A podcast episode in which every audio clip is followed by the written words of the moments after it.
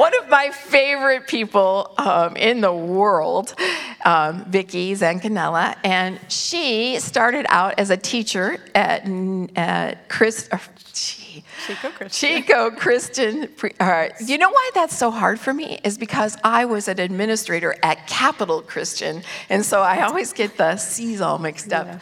Anyway, she, um, she started out there. She's been attending neighborhood church for over 15 years. And she has been part of the group that graduates out our fifth graders because she's been part of fourth, fifth, and sixth grade as a leader, a small group leader in that, and a leader in Neighbor Kids, which is why she and I have connected so readily. And, um, and she works in communications all the time. So I am confident that what she has to teach and to communicate to you will be a blessing to you and um, certainly applicable. So, could you give a warm welcome to Vicki Zancanella? Thank you, Sue. Thank you. Well, good morning, church family. Good morning, church family online. And we're just thankful for your being here today on this holiday weekend.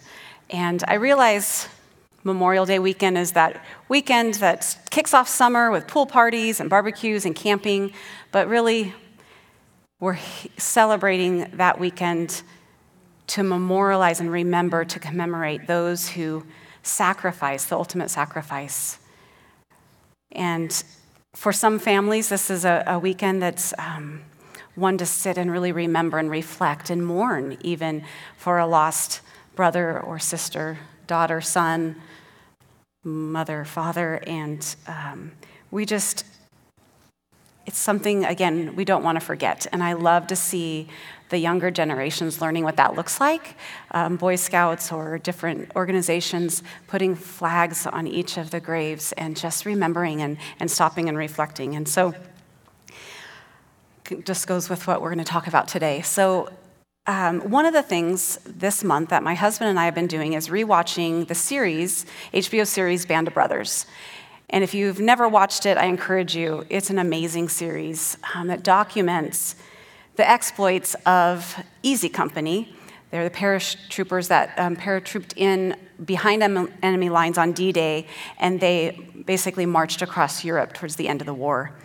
And uh, this series explores just the range of events and emotions that this group of men went through and how they really became a band of brothers with that bond. And as I've been watching this series again, I can't help but reflect on the series we've been in here at church, The Three Kings, with uh, looking at David and Saul uh, through 1 Samuel so far.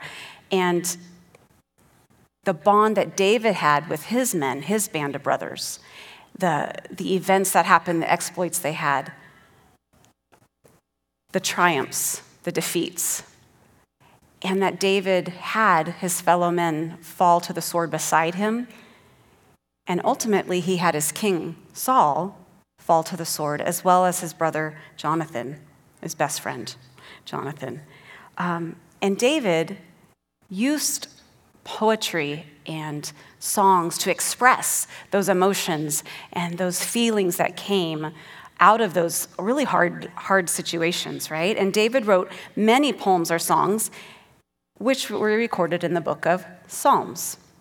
Now, the book of Psalms that we have in our Bible were uh, a, just a collection of these poems and hymns and prayers that were collected, they think, after the exile into Babylon. They were pulled together, but they were intentionally ordered intentionally put into five different sections or books in Psalms. If, if you read in your Bible, you'll see the titles, the book one, two, three, four, five. But they were intentionally um, laid out.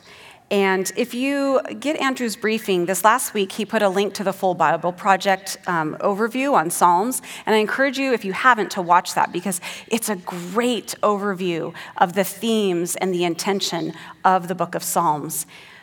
But most, uh, kind of the big theme, uh, there are two.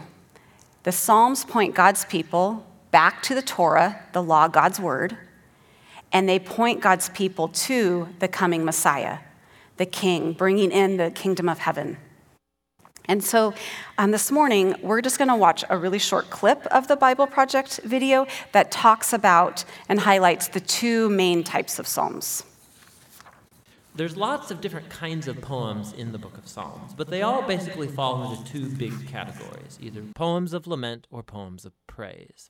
Poems of lament express pain, confusion, and anger about how horrible the world is and how horrible the things are happening to the poet. And so these poems draw attention to what's wrong in the world and they ask God to do something about it. There's a lot of these in the book, which tells us something important that lament is an appropriate response to the evil that we see in our world. But what you'll notice is that lament poems predominate earlier in the book, in books 1 through 3. But pay attention, because you'll see praise poems occasionally too. Praise poems are poems of joy and celebration, and they draw attention to what's good in the world, and they retell stories of what God has done in our lives and thank God for it. In books 4 and 5, you'll notice that praise poems come to outnumber lament poems. And it all culminates in that five part hallelujah conclusion. So, this shift from lament to praise, this is profound.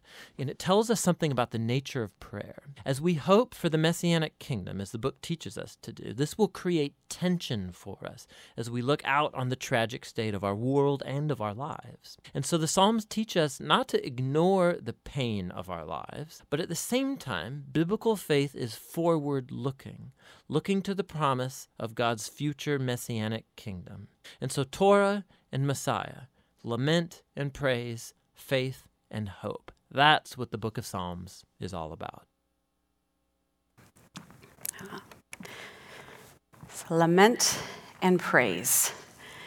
When Andrew asked me to teach this morning, um, as he's gone at the um, Alliance Conference in Nashville, he said I could pick any psalm I wanted to. I thought, thanks, Andrew, that narrows it down a little bit.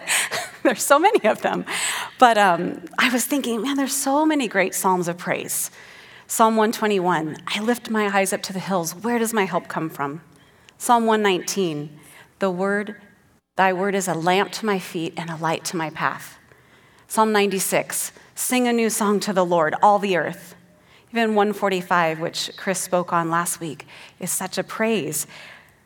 But God kept bringing me back to a psalm of lament, a hard, agonizing psalm of David. Now, lament is a passionate expression of grief or sorrow. And it's that hard um, sitting in those raw feelings and emotions and crying out to the Lord. And as I was preparing, I kept crying out to the Lord, Why, Lord? Why are you having me teach on a song of lament? I am a, not a feeler, I'm a thinker. I don't naturally go to my feelings. I naturally want to think through and problem solve my way through situations. And my last inclination is to sit and feel those raw emotions. And honestly, there are times when I open up the Psalms granted, probably with the wrong mindset, and I read it and I think, David was such a whiner and a complainer. Like every psalm, he's just crying out, complaining. And yet, God and my husband come to his defense pretty quickly and say, wait a minute. He went through legitimate, hard stuff. Those were real struggles he was going through, real emotions real, raw feelings. And so it reminds me that I need to sit and to feel and to cry out and complain. I need to lament.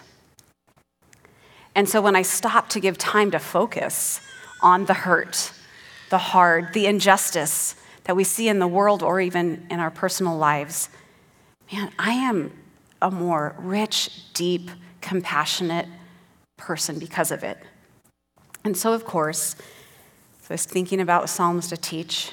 God kept bringing me back to Psalm 22. And in my mind, this is the ultimate lament.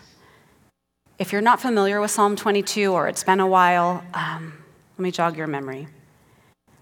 I say this is the ultimate lament because this psalm begins with, My God, my God, why have you forsaken me?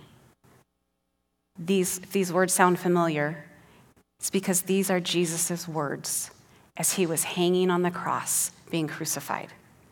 He quoted Psalm 22. Now, laments are typically the most emotionally charged of all the Psalms. They take us on a journey, though. They take us on a journey from pain and grief and despair. They take us into uh, the journey of crying out to the Lord, um, asking for rescue, asking for Him to save us. Then there's always an acknowledgement of God and who He is and His power, His omniscience, His all knowing, and His love. So, lament. Lament takes us from darkness to light. It takes us from discouragement to, ho- to hope. It takes us from disaster to redemption. And it takes us from despair to joy. So, we're going to turn to Psalm 22 this morning, and we're going to walk through this together. Now, Psalm 22 is a psalm of David. We know at the beginning the title says, For the director of music, to the tune of the doe of the morning, a psalm of David. But as we look at what we know of David's life, although there was a lot of hard, agonizing pain that he went through, the exact events described in Psalm 22 we don't actually find in David's life that they actually happened. And so, there's just nothing that's desperate or um, detailed. And if you look at Psalm 22, as we're going to, you see it's, it's describing a man's death. So, t- Psalm 22 prophetically describes events that would take place on the cross a thousand years after David wrote them down. It describes the agony and pain of the punishment of crucifixion 600 years before crucifixion was even a known punishment on the earth. Guys, these things weren't even thought of yet. And yet, Psalm 22 is a more accurate depiction, some would say, of what Jesus experienced on the cross than even what the Gospels show us. So, Psalm 22 takes our focus off of David and his pain and his life and what was going on with him, and it points our eyes to the Messianic King it points us to Jesus. Jesus was called the Son of David, and he was labeled the King of the Jews. And so we're going to take our eyes off David and turn to Jesus this morning.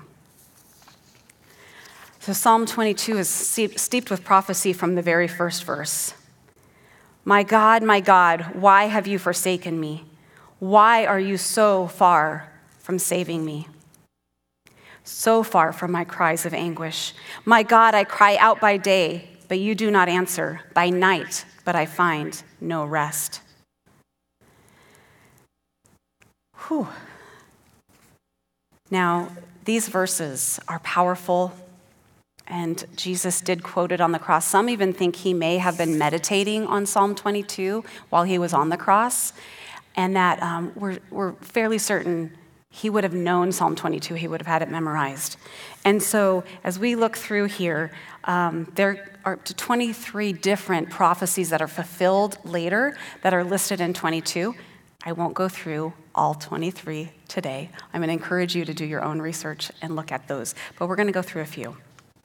So, in the Gospels, it's recorded that Jesus made seven statements while he was on the cross. And this statement my God, my God, why have you forsaken me? was statement number four. And think about it any Jew who was in the area and heard Jesus say that would have known he was quoting Psalm 22. They would have known Psalm 22. And you would think at that moment they would have went, "Oh, he is who he says he is." These are the exact words recorded in Matthew 27 46. About three in the afternoon, Jesus cried out in a loud voice, Eli, Eli, lema sabachthani, which means, My God, my God, why have you forsaken me? This was not a lament that was a lack of faith. This was an, a lament, a cry of bewilderment, a little bit of a confusion of an unknown feeling. Because you see, Jesus was going to be separated from his Father, and he'd never experienced separation from the Trinity. He'd always been, his father was always with him, as he says multiple times throughout the Gospels. In fact, his language here actually changes a bit. It changes from calling um, my, saying my father to my God. There's a little bit of that distance of relationship starting here. And as the sin bearer who took on our sins on the cross, he was being separated because that's what sin does to us, right? It separates us from the relationship with the Father. And so Jesus was feeling the full effects of that. Now, in the next few verses, we're going to look at the psalmist establishes God's um, position and his position. So, verse 3 Yet you are enthroned as the Holy One. You are the one Israel praises. In, our, in you, our ancestors put their trust. They trusted and you delivered them. To you they cried out and were saved. In you they, put, they trusted and were not put to shame. But I am a worm and not a man scorned by everyone, despised by the people. All who see me mock me. They hurl insults, shaking their heads. He trusts in the Lord, they say. Let the Lord rescue him. Let him deliver him, since he delights in him. And when I look back at this, the I am a worm stands out to me. I thought, that's weird. I'm a worm.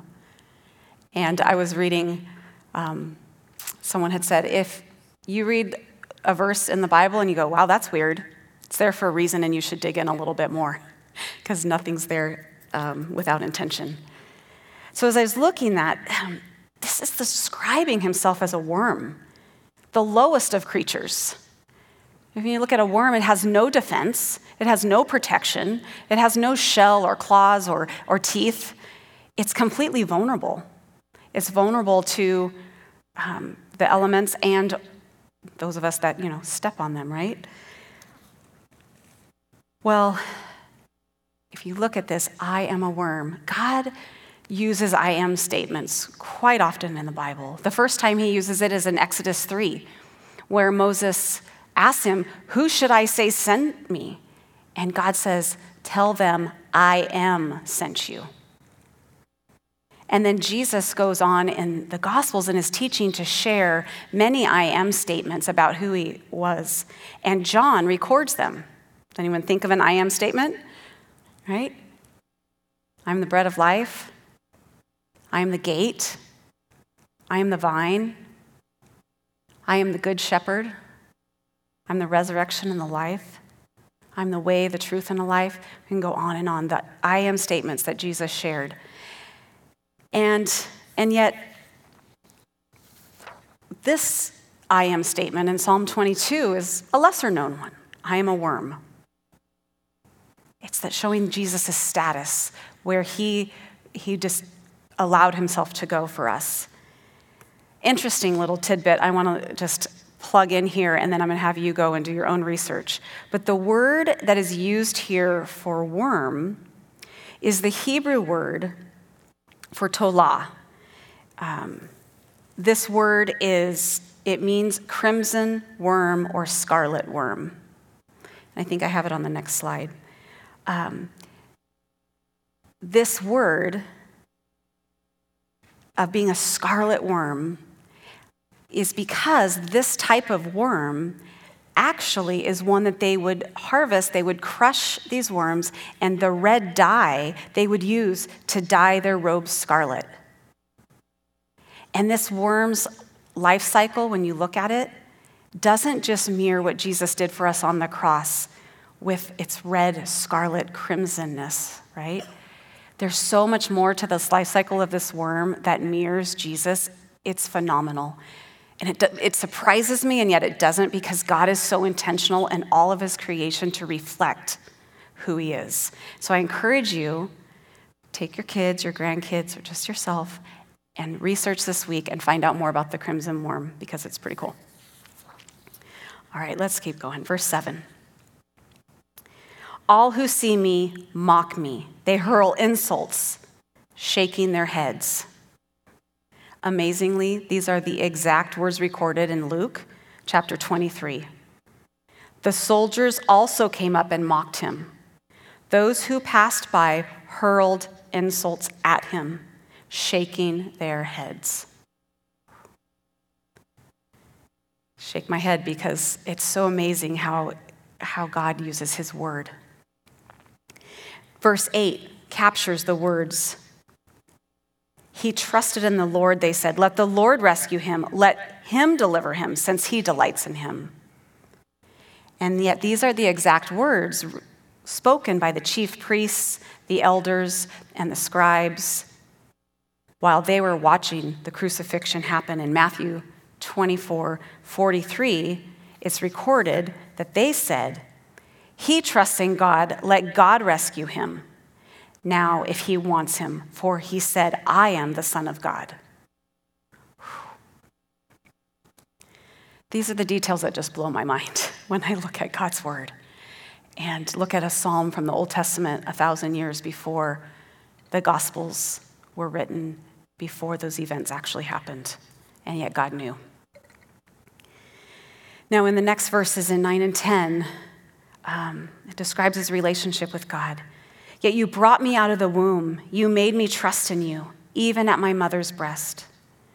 From birth, I was cast on you. From my mother's womb, you have been my God that sense of always having relationship since the very beginning. The next section in verses 11 through 18, it describes now kind of the torture and the pain of the cross, the agony. Verse 11 Do not be far from me, for trouble is near and there is no one to help. Many bulls surround me, strong bulls of Bashan encircle me. Roaring lions that tear their prey open their mouth wide against me. Now, these verses are describing the state he's in. He's alone. His disciples have left, everyone's left. But the next two verses aren't referring to a battle against bovines and felines and animals circling him, right? This is a very real spiritual battle going on that you don't see in the physical world, but's happening in the spiritual world. Um, if you d- dive into more about what the bulls of Bashan were, and we remember, you know, the, the enemy is called a roaring lion. And so these are the real, real effects Jesus is feeling. Verse 14 goes on to explain more of the physical battle of the cross. I am poured out like water, all my bones are out of joint. My heart has turned to wax, it has melted within me. We know that um, crucifixion victims would just, one of the effects was just sweating profusely, just pouring out sweat. We know for Jesus that started in the Garden of Gethsemane, right? When he's praying and that sweat is just dripping, and it's happening on the cross. All my bones are out of joint. The effect of being nailed to the cross and your full weight being pulled against your body, trying to hold yourself up, and those joints just being separated. My heart has turned to wax. One of the effects is, um, of a crucifixion is an enlarged heart. And it becomes really large and kind of a sack of fluid around it. And um, physicians and researchers think when Jesus was pierced with the sword on his side, that it pierced his heart and that poured out. And we know it says blood and water poured out. He was poured out for us. Moving into verses 15 and 16. My mouth is dried up like a potsherd. It's a, a shred of dry clay. My tongue sticks to the roof of my mouth. You lay me in the dust of death. How dry that sounds. Dogs surround me. A pack of villains encircles me. They pierce my hands and my feet. Now, in verse 15, my mouth is dried up.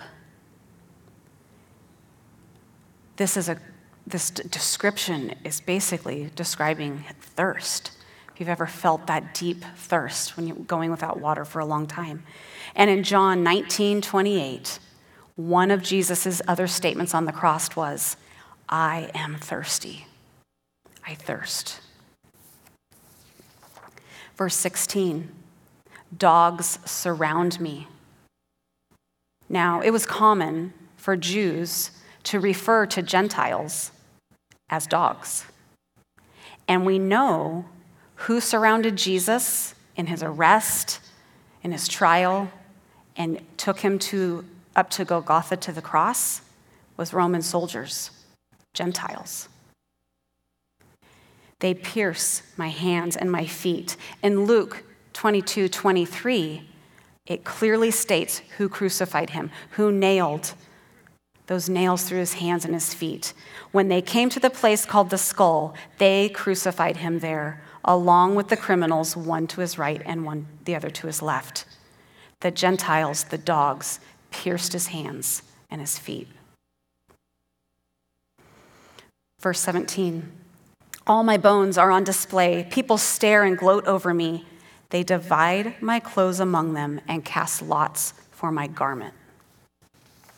Wow, how specific. Cast lots for my garment. That's exactly what the Romans did with Jesus' robe. In Mark 15, it's recorded when they had crucified him, dividing up his clothes, they cast lots to see what each would get. This was not a common practice. This usually didn't happen. It happened with Jesus, and it was described in Psalm 22. So specific, so detailed are those verses in 15 and 18. Now, in verse 19, this is where the lament starts to shift a bit. It shifts here from um, a description of this intense torture he was experiencing. Now he's lamenting his request. But you, Lord, do not be far from me. You are my strength. Come quickly to help me. Deliver me from the sword, my precious life from the power of the dogs. Rescue me from the mouth of the lions. Save me from the horns of the wild oxen. These first 21 verses are all about the suffering and the asking for God to rescue. And yet, at verse 22, there's a very big shift, and we're moving into now from a lament to a praise. And now the focus is on the victory. Well, what happened between verse 21 and 22? Well, we, we have the privilege of being on this side of the timeline and knowing the events that happened between 21 and 22. Jesus on the cross to the victory was the resurrection. And there's a clear shift here. Now, verse um, 22 I will declare your name to my people. In the assembly, I will praise you. You who fear the Lord, praise him. All you descendants of Jacob, honor him. Revere him, all you descendants of Israel. This starts to be a praise because of the victory, and you will see in Hebrews that the writer of Hebrews records and documents that Jesus used these exact, exact words.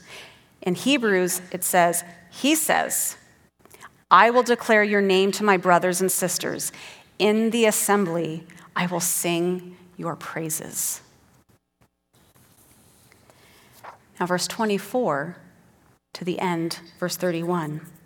We're going to read the rest of it.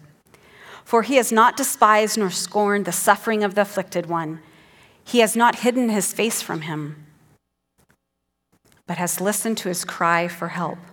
From you comes the theme of my praise in the great assembly. Before those who fear you, I will fulfill my vows. The poor will eat and be satisfied. Those who seek the Lord will praise him. May your hearts live forever.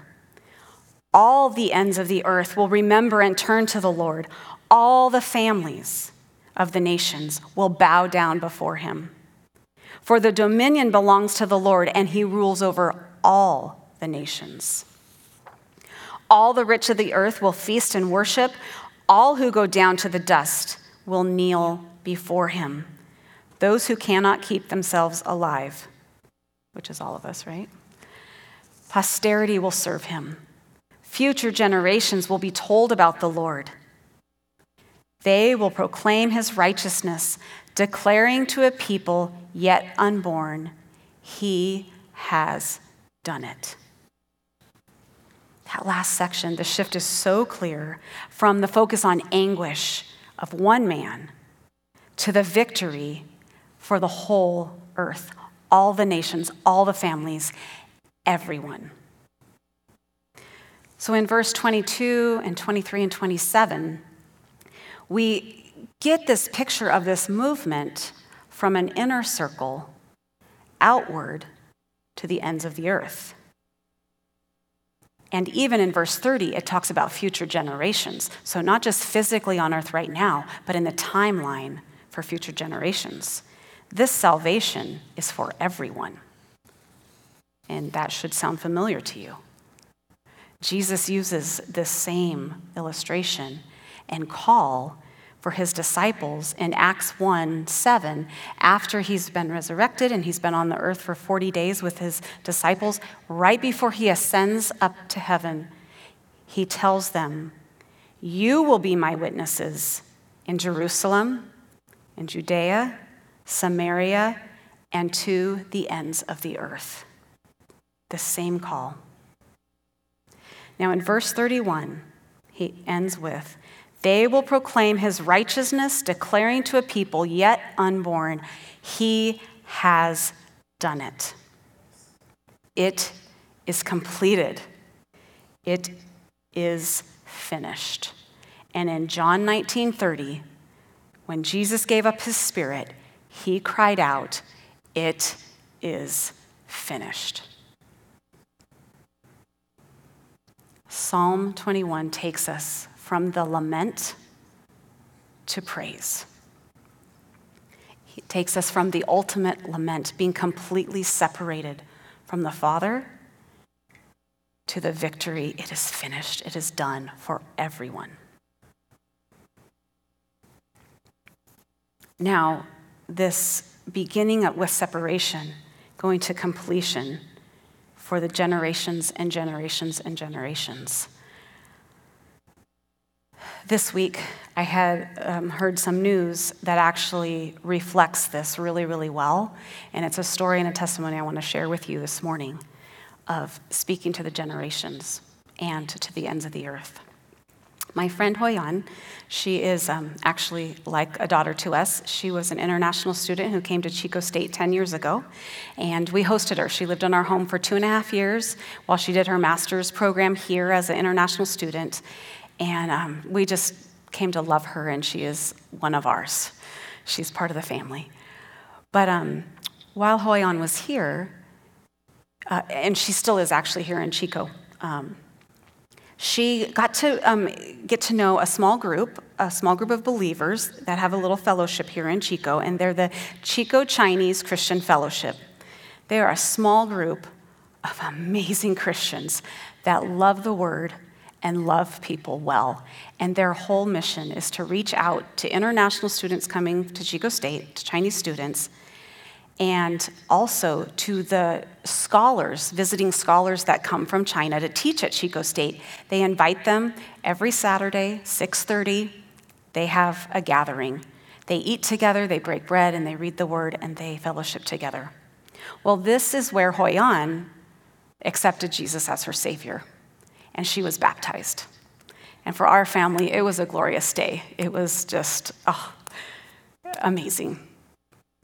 Well, her mom and dad, because she was here for such a long time, they wanted to come and visit. And those of you who travel internationally know that when you travel with a visa and you come internationally, you don't just stay for a few days. They would stay four months. And sometimes her mom would just use as much as she could of her visa allowance to stay, like six months.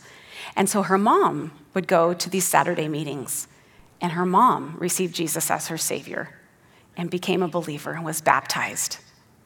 And she would go back home to China, share with Hoyan's dad. Her dad was a little hesitant at first, but as he traveled and came to the group, he too accepted Jesus and was baptized. Just amazing. Their time here, God used it to the fullest.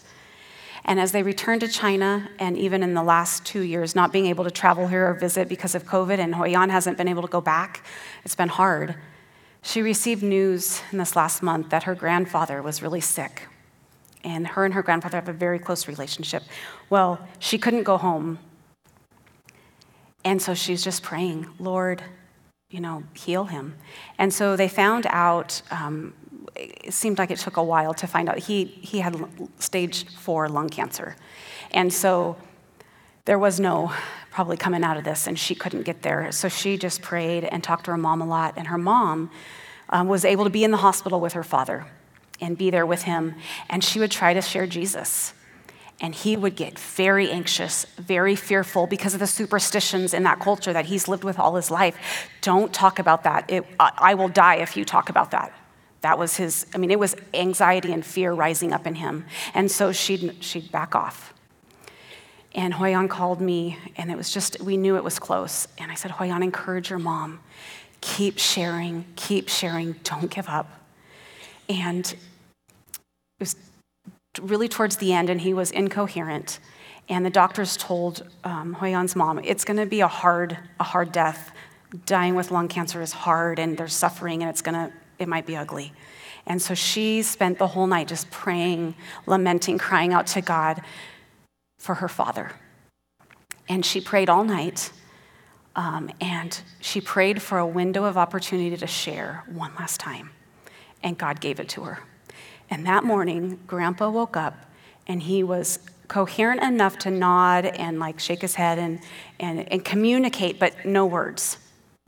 And so Hoyan's mom shared one last time and asked, Do you want to make Jesus the Savior and Lord of your life?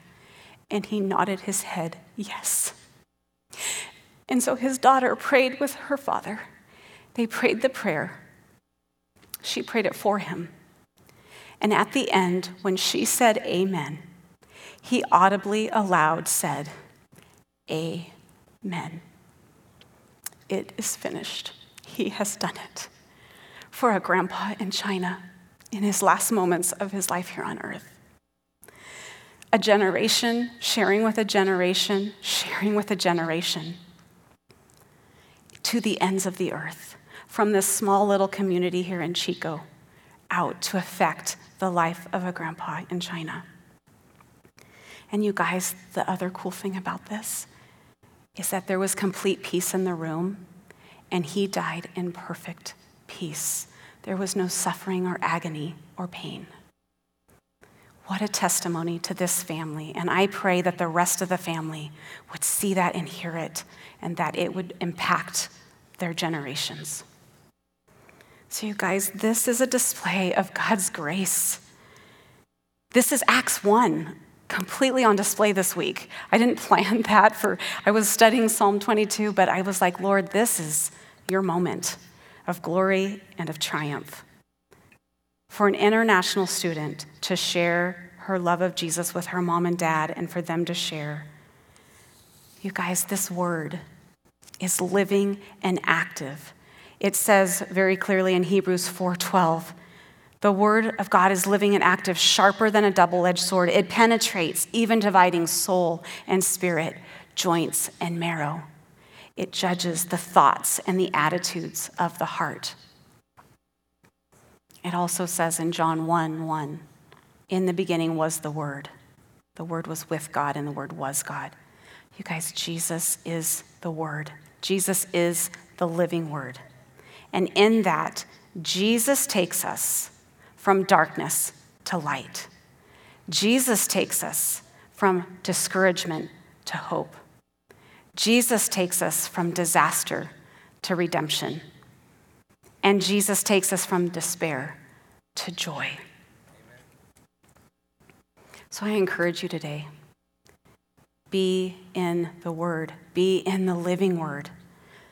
When we spend time reading His Word, discovering the revelations of a psalm written a thousand years ago or a thousand years before the Gospels and how they align, God's plan is perfect in His Word, pointing to the true King, the Messiah, the kingdom of heaven to come. Because when you're in the Word, God reveals more of His character to you, and you can't help but be changed by it. When it, you let it penetrate your heart, penetrate and change your thoughts and attitudes, penetrate, it will take you from lament to praise. And as we're changed by the Word, we can't help but it to overflow to others right? We share the word, we share our stories, as Chris talked about last week, just stopping and sharing a nugget, um, a blessing with a younger generation or an older generation. And when we know the word and we're changed by the word, we use the word in our prayers as our sword to fight those battles. When we see the word, we're in the word, we're changed by the word, we share the word. We can see it, feel it, touch it. You guys, Jesus choosing to be forsaken on the cross for you and for me and for a grandpa in China changes how we do life. And so, as we wrap up today, I'm reminded of the worship song that says, I am chosen, not forsaken. So remember, you are chosen, you're not forsaken because Jesus chose to be forsaken. He chose Psalm 22. We think Jesus would have known it. He would have known that psalm, and he would have known what he's walking into, and he did it. So today, if you need to take time to lament, do it. We have a chapel afterwards. Take the time. If you need to choose to praise today, do it. Take the time. And today, if you haven't accepted Jesus as your Savior, today's the day. Take the time. Do it. And if you haven't opened your Bible in a while and you haven't spent time in His Word, do it. Just take a verse or two and He will show you, He will change you. And in that, we can start in our little community here in Chico or wherever you're at, out and out to the ends of the earth. So I'm going to pray for us. Father God, thank you. Thank you for your word. Thank you that you chose to go to the cross for us. Thank you that you are the living word, spoken, written down, and God, that you walked it out for us. So I pray that today we would let it soak in. We would let the pain and the anguish and the agony soak in. And Father, that we would be changed and we can praise you through it all. Amen. So I bless you this week. Bless you here as you go about your week, and I bless you online. Thank you for being here.